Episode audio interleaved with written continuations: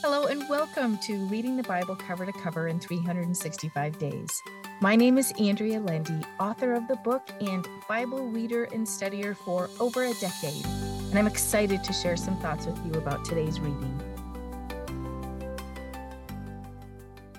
Welcome to day 264 of Reading the Bible Cover to Cover in 365 Days. Let us pray. O Lord, thank you for teaching us more about you and your power and might. Help us receive the message you have for us today. In Jesus' name, amen. let's see what Jesus is teaching in John chapter 18. We read Jesus' extraordinary prayer yesterday.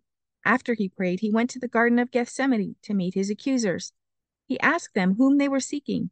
Jesus was quick to tell them he was the one they wanted. Interestingly, when he told them who he was, they fell to the ground. Oh, the power of God! He asked them again whom they were looking for, and again told them he was the one. Then he asked them to let all the other men go. Jesus was bound and taken away. Peter followed along and was recognized as Jesus' disciple, which of course he denied three times. Jesus was brought to Annas, who was the father in law to Caiaphas, the high priest. Then he was taken to Caiaphas, who brought him to Pilate.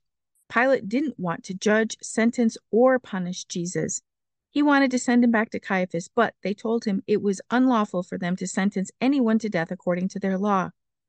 This version of Jesus' conversation with Pilate is the longest conversation recorded, and you can read it in verse 37. Pilate sought to release him. Pay close attention to what Jesus told Pilate. He reveals his true being. Let's see what Paul is teaching the Colossians in chapter 4. This is the last letter Paul wrote to the Colossians. He asked that they send this letter to the Laodiceans so they could read it and that they read the one sent to the church of Laodicea. We can see that Paul's letters were circulated from church to church, which we now read in our Bibles. First, Paul tells us how to have a better prayer life.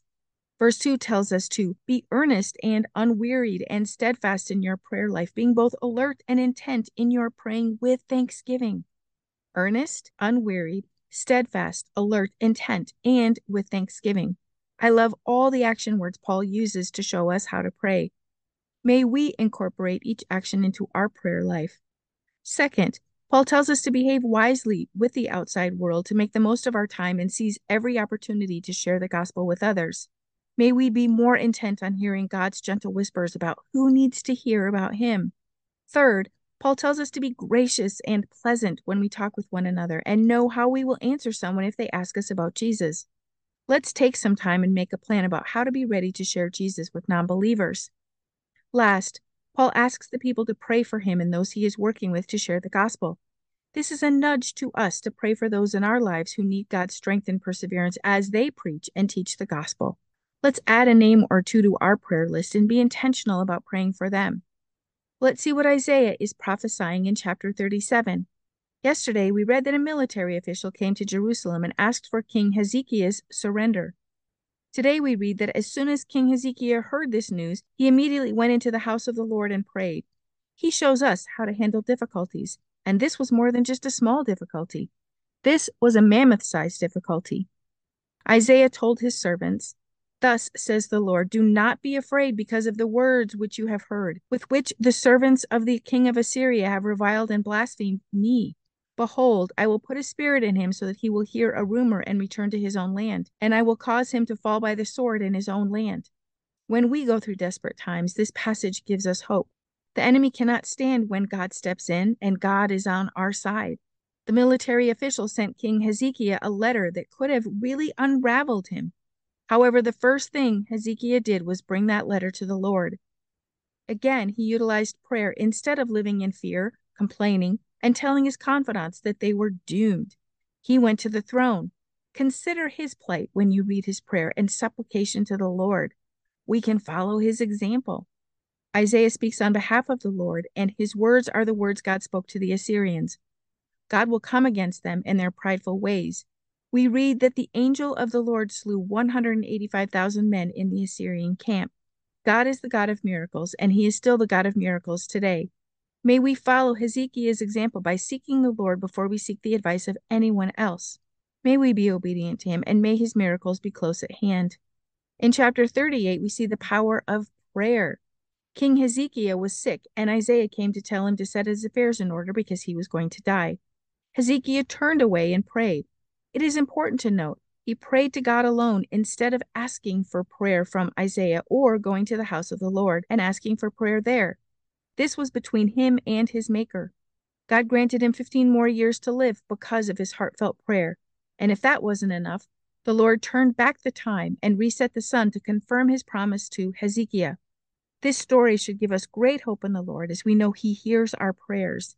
May we also put Paul's advice to pray with action in our lives continually. Let's see what we can learn in Psalm 83.